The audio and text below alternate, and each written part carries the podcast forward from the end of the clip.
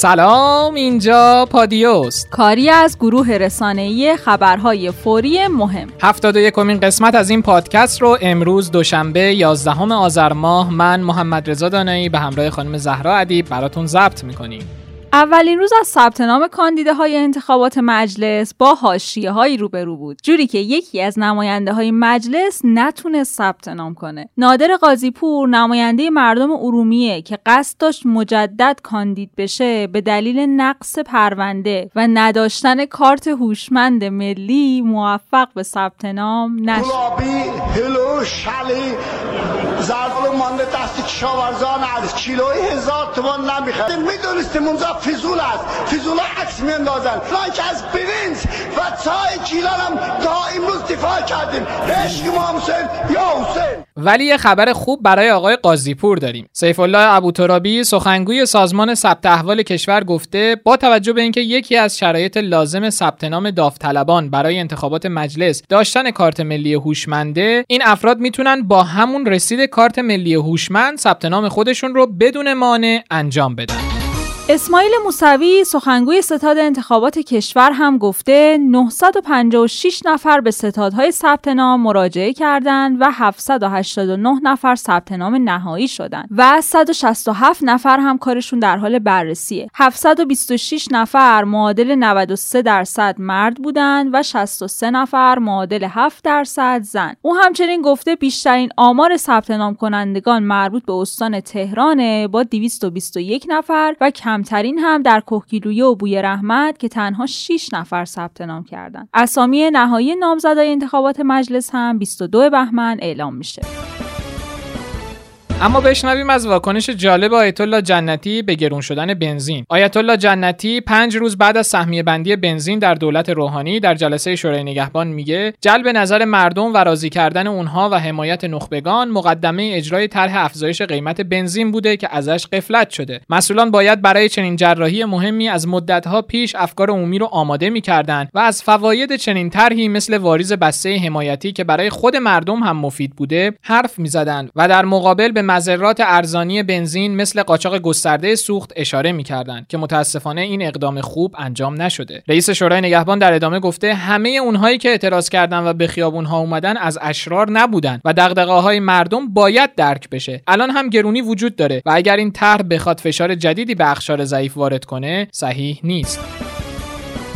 آیت الله رئیسی رئیس قوه قضاییه در مورد حوادث اخیر گفت. یه برخورد با اشراره. نسبت به اشرار و کسانی که ناامنی ایجاد کردن و اموال عمومی خسارت زدن و نسبت به مردم نسبت به دستگاه های اداری نسبت به اموال عمومی تعرض کردند. اینا رو اون تعدادی که نیروی انتظامی دستگاه های امنیتی وزارت اطلاعات سپاه و بخش های مختلف به دستگاه قضایی تحویل دادن در دادسراها کار داره پیگیری میشه و پرونده ها در حال رسیدگی است و انشالله به زودی مردم عزیزمون در جریان رسیدگی ها قرار خواهند گرفت. من فقط عرض بکنم که اونچه که به مردم عزیزمون عرض می‌کنم این تعداد پرونده ها دست دادسراهای ما در بخش های مختلفی از کشور تهران و بعضی از استان ها قرار داره دارن پیگیری می‌کنن با همکاری دستگاه های امنیتی و انتظامی و حتما هم در جریان رسیدگیش مردم عزیزمون قرار خواهند گرفت. اینها بدونن که حتما ما نسبت به اشتار بونه که وابسته به بیگانگان بودن پیام اونها رو دنبال می‌کردند با اونها در ارتباط بودن اینها حتما مورد رسیدگی قرار خواهد گرفت و انشالله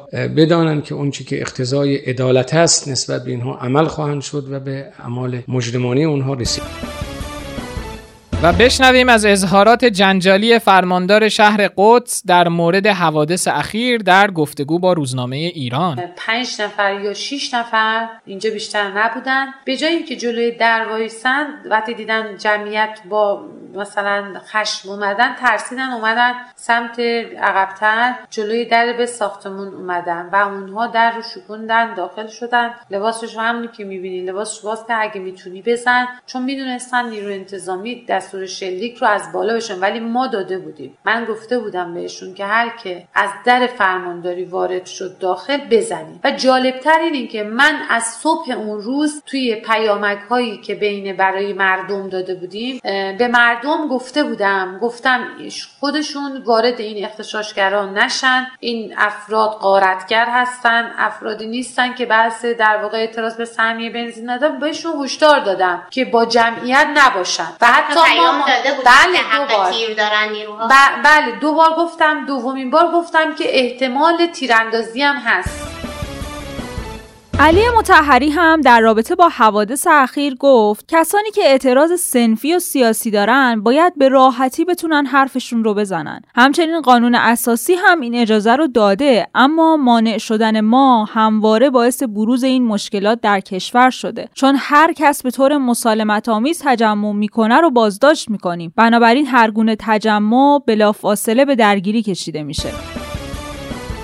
تقابل روایت رسمی و غیر رسمی تیتر روزنامه شرقه این روزنامه خبررسانی درباره ابعاد و جزئیات اعتراضها رو در نظرخواهی از 11 روزنامه نگار بررسی کرده. این روزنامه نوشته خبرهای صدا و سیما مثل همیشه یک طرف است و گاه واقعیت اونها خیلی زود در شبکه های اجتماعی به مدد چند عکس و توییت به چالش کشیده میشه و اغلب نه تنها باور نمی‌کنن بلکه به اون هم میخندن. همه چیز این ماجرا البته خندهدار نیست. آمار کشته شدگان اعتراضها یکی از اونهاست که هر رسانه و کاربر شبکه اجتماعی رقمی برای اون اعلام می‌کنه. از 100 خورده ای تا 400 نفر به بالا. و انگار نه انگار که این شماره ها عدد جان انسان هاست. در موضوع دیگه اینکه ادعا شده برای دادن جنازه افراد کشته شده پولهای میلیونی گرفته شده. از 15 میلیون تومن تا 400 میلیون تومان. کسی هم نمی‌پرسه از این حجم میلیونی چرا فیشی سندی کارت به کارتی؟ چیزی منتشر نمیشه. و اغلبا باور می‌کنن. روایت رسمی هم مثل لاک پشت در حال حرکت و خبری از اطلاع رسانی دقیق و درست نیست. در این میون با در نظر گرفتن جمعی جهاد به نظر روایت رسمی از روایت و آمار غیر رسمی با هر شدت و حدتی شکست خورده و خیلی از مخاطبان دومی رو بیشتر پذیرفتند در گزارش امروز از 11 روزنامه‌نگار فعال در رسانه های مختلف کشور از اصولگرا تا اصلاح طلب و از روزنامه تا هفته‌نامه های تخصصی پرسیده شده نظر شما در این باره چیه و علت رو در چی می‌دونید؟ محمود ملکی سردبیر سابق تابناک گفته اعتراض هایی که به ویژه در قیاب نهادهای مرسوم و شناخته شده مثل احزاب و تشکلهای مدنی. از سوی شبکه های اجتماعی هدایت میشن عموما فاقد مدیریت واحد و سلسله مراتبه. این جنبش ها خودمختار و بدون برنامه مشخص هستند. وقتی اطلاع رسانی از سوی نهادهای اطلاع رسانی مرسوم هم از این تحولات دور نگه داشته میشه ویژگی های همون اعتراض ها هم به جریان اطلاع رسانی کشیده میشه و روایت موازی خودمختار شتاب زده همراه با بی‌تعهدی هم به اونها اضافه میشه.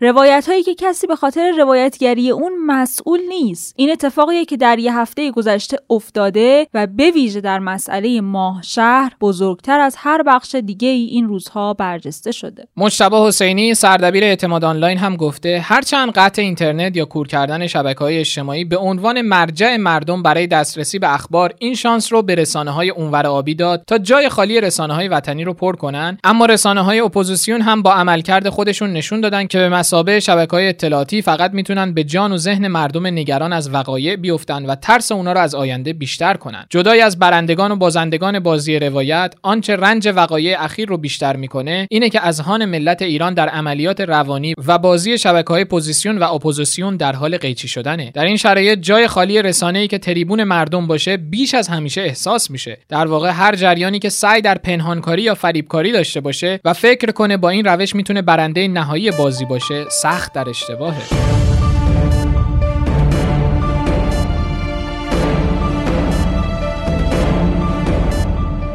داستان ماه شهر عنوان گزارشی در روزنامه هفته صبح در رابطه با نارامی های بندر استراتژیک جنوب غرب ایران. این روزنامه نوشته چند روزیه که روایت های گوناگونی از وضعیت شهر بندری ماه شهر در استان خوزستان به گوش می‌رسه. روایت های از برخورد با اونچه اعتراض به قیمت بنزین گفته شده. ماه شهر هم مثل خیلی از شهرهای دیگه کشور درگیر اعتراضات بنزینی بوده اما این اعتراضات بعد از یه مدت کوتاهی شکل دیگه دیگه ای پیدا می‌کنه. اول روایت سایت اصولگرای راهدانا رو باید گوش بدیم. با گر گرفتن آتش اختشاشات بعد از افزایش قیمت بنزین بهترین فرصت برای تروریستای مسلح جهت انجام پروژه خرابکاری در پتروشیمی ماهشهر فراهم میشه. در اون ایام یه گروه تروریستی بین نیزارهایی که میان پتروشیمی ماهشهر و منطقه مسکونی کارکنان این پتروشیمی قرار داشته پنهان میشن و با مسدود کردن مسیر ارتباطی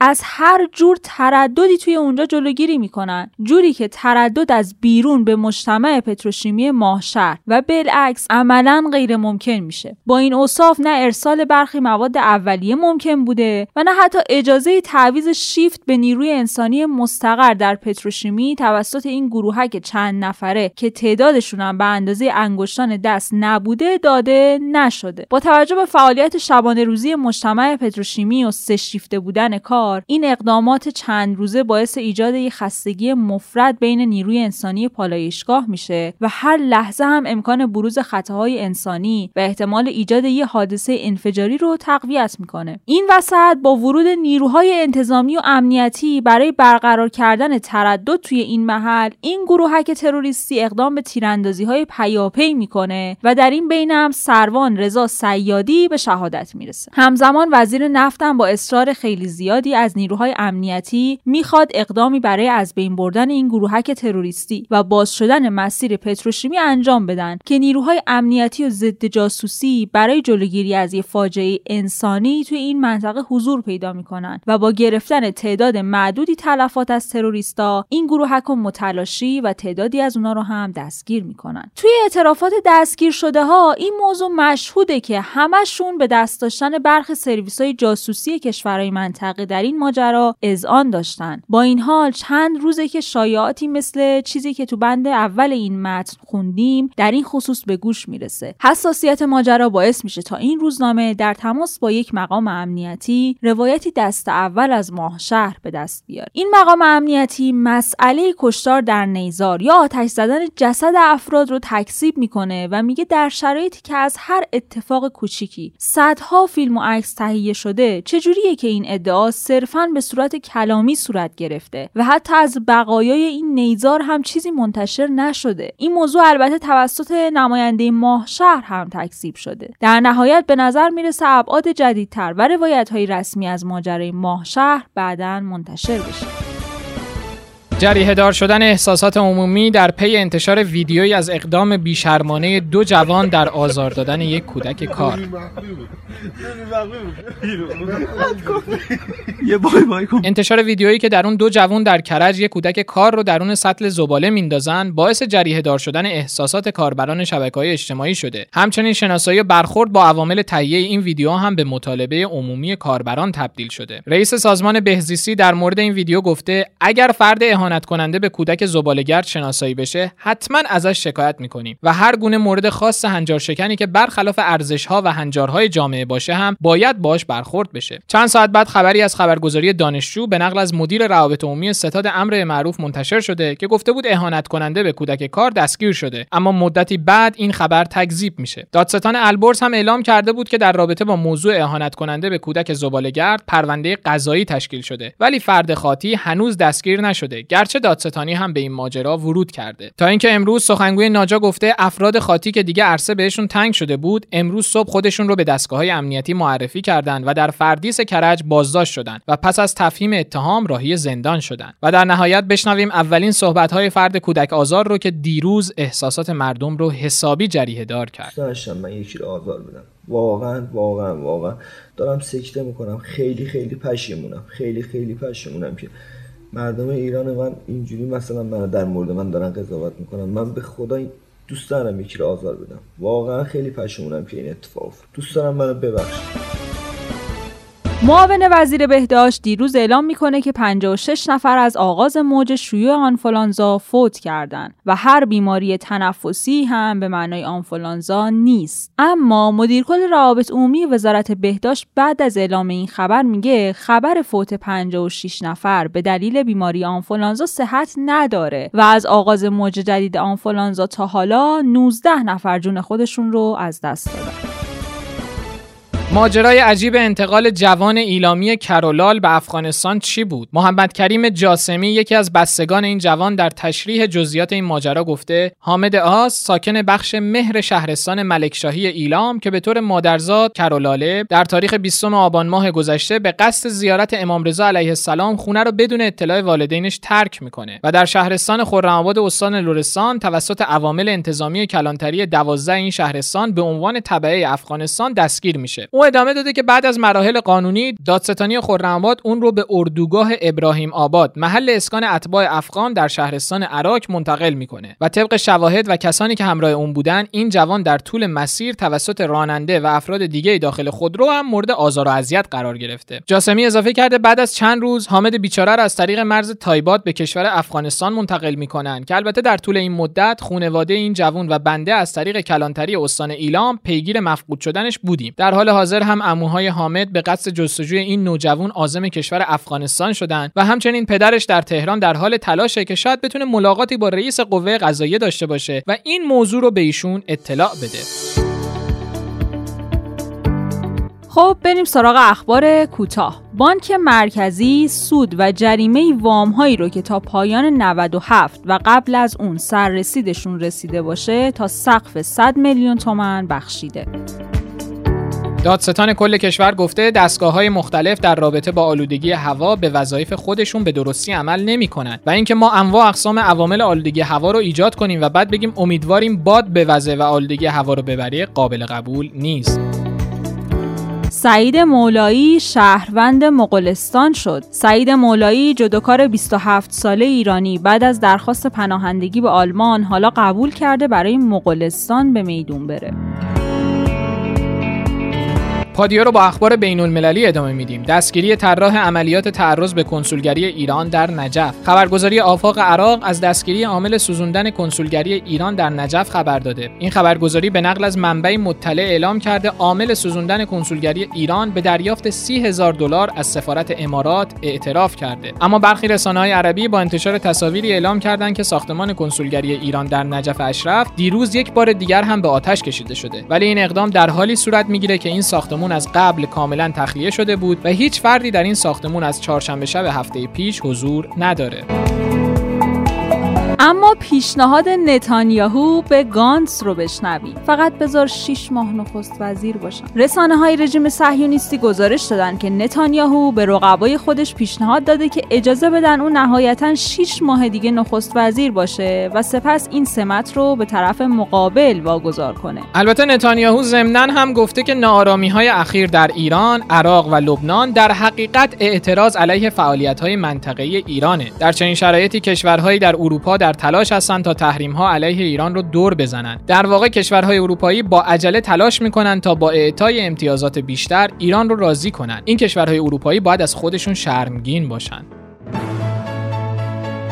این بود 71 کمین قسمت پادکست خبری پادیو به سردبیری آقای مهدی هاشمی. جا داره مجددا تاکید کنیم که از این به بعد می‌تونین پادکست های ما رو در تمامی اپلیکیشن های پادکست مثل Castbox، پادکست آیفون، Google Podcast، Spotify و Anchor بشنوید. کافیه رادیو پادیو رو search کنین. البته اگر برنامه دریافت پادکست ندارین می‌تونین در کانال تلگرام رادیو underline پادیو هم بخشای خبری ما رو بشنوین. مثل همیشه ما میزبان صدا و نظر شما در پادیو برای همین نظرتون پیرامون اخبار روز رو در تلگرام به اکانت پادیو underline BOT ارسال کنید. خدا نگهدار. خدا نگهدار.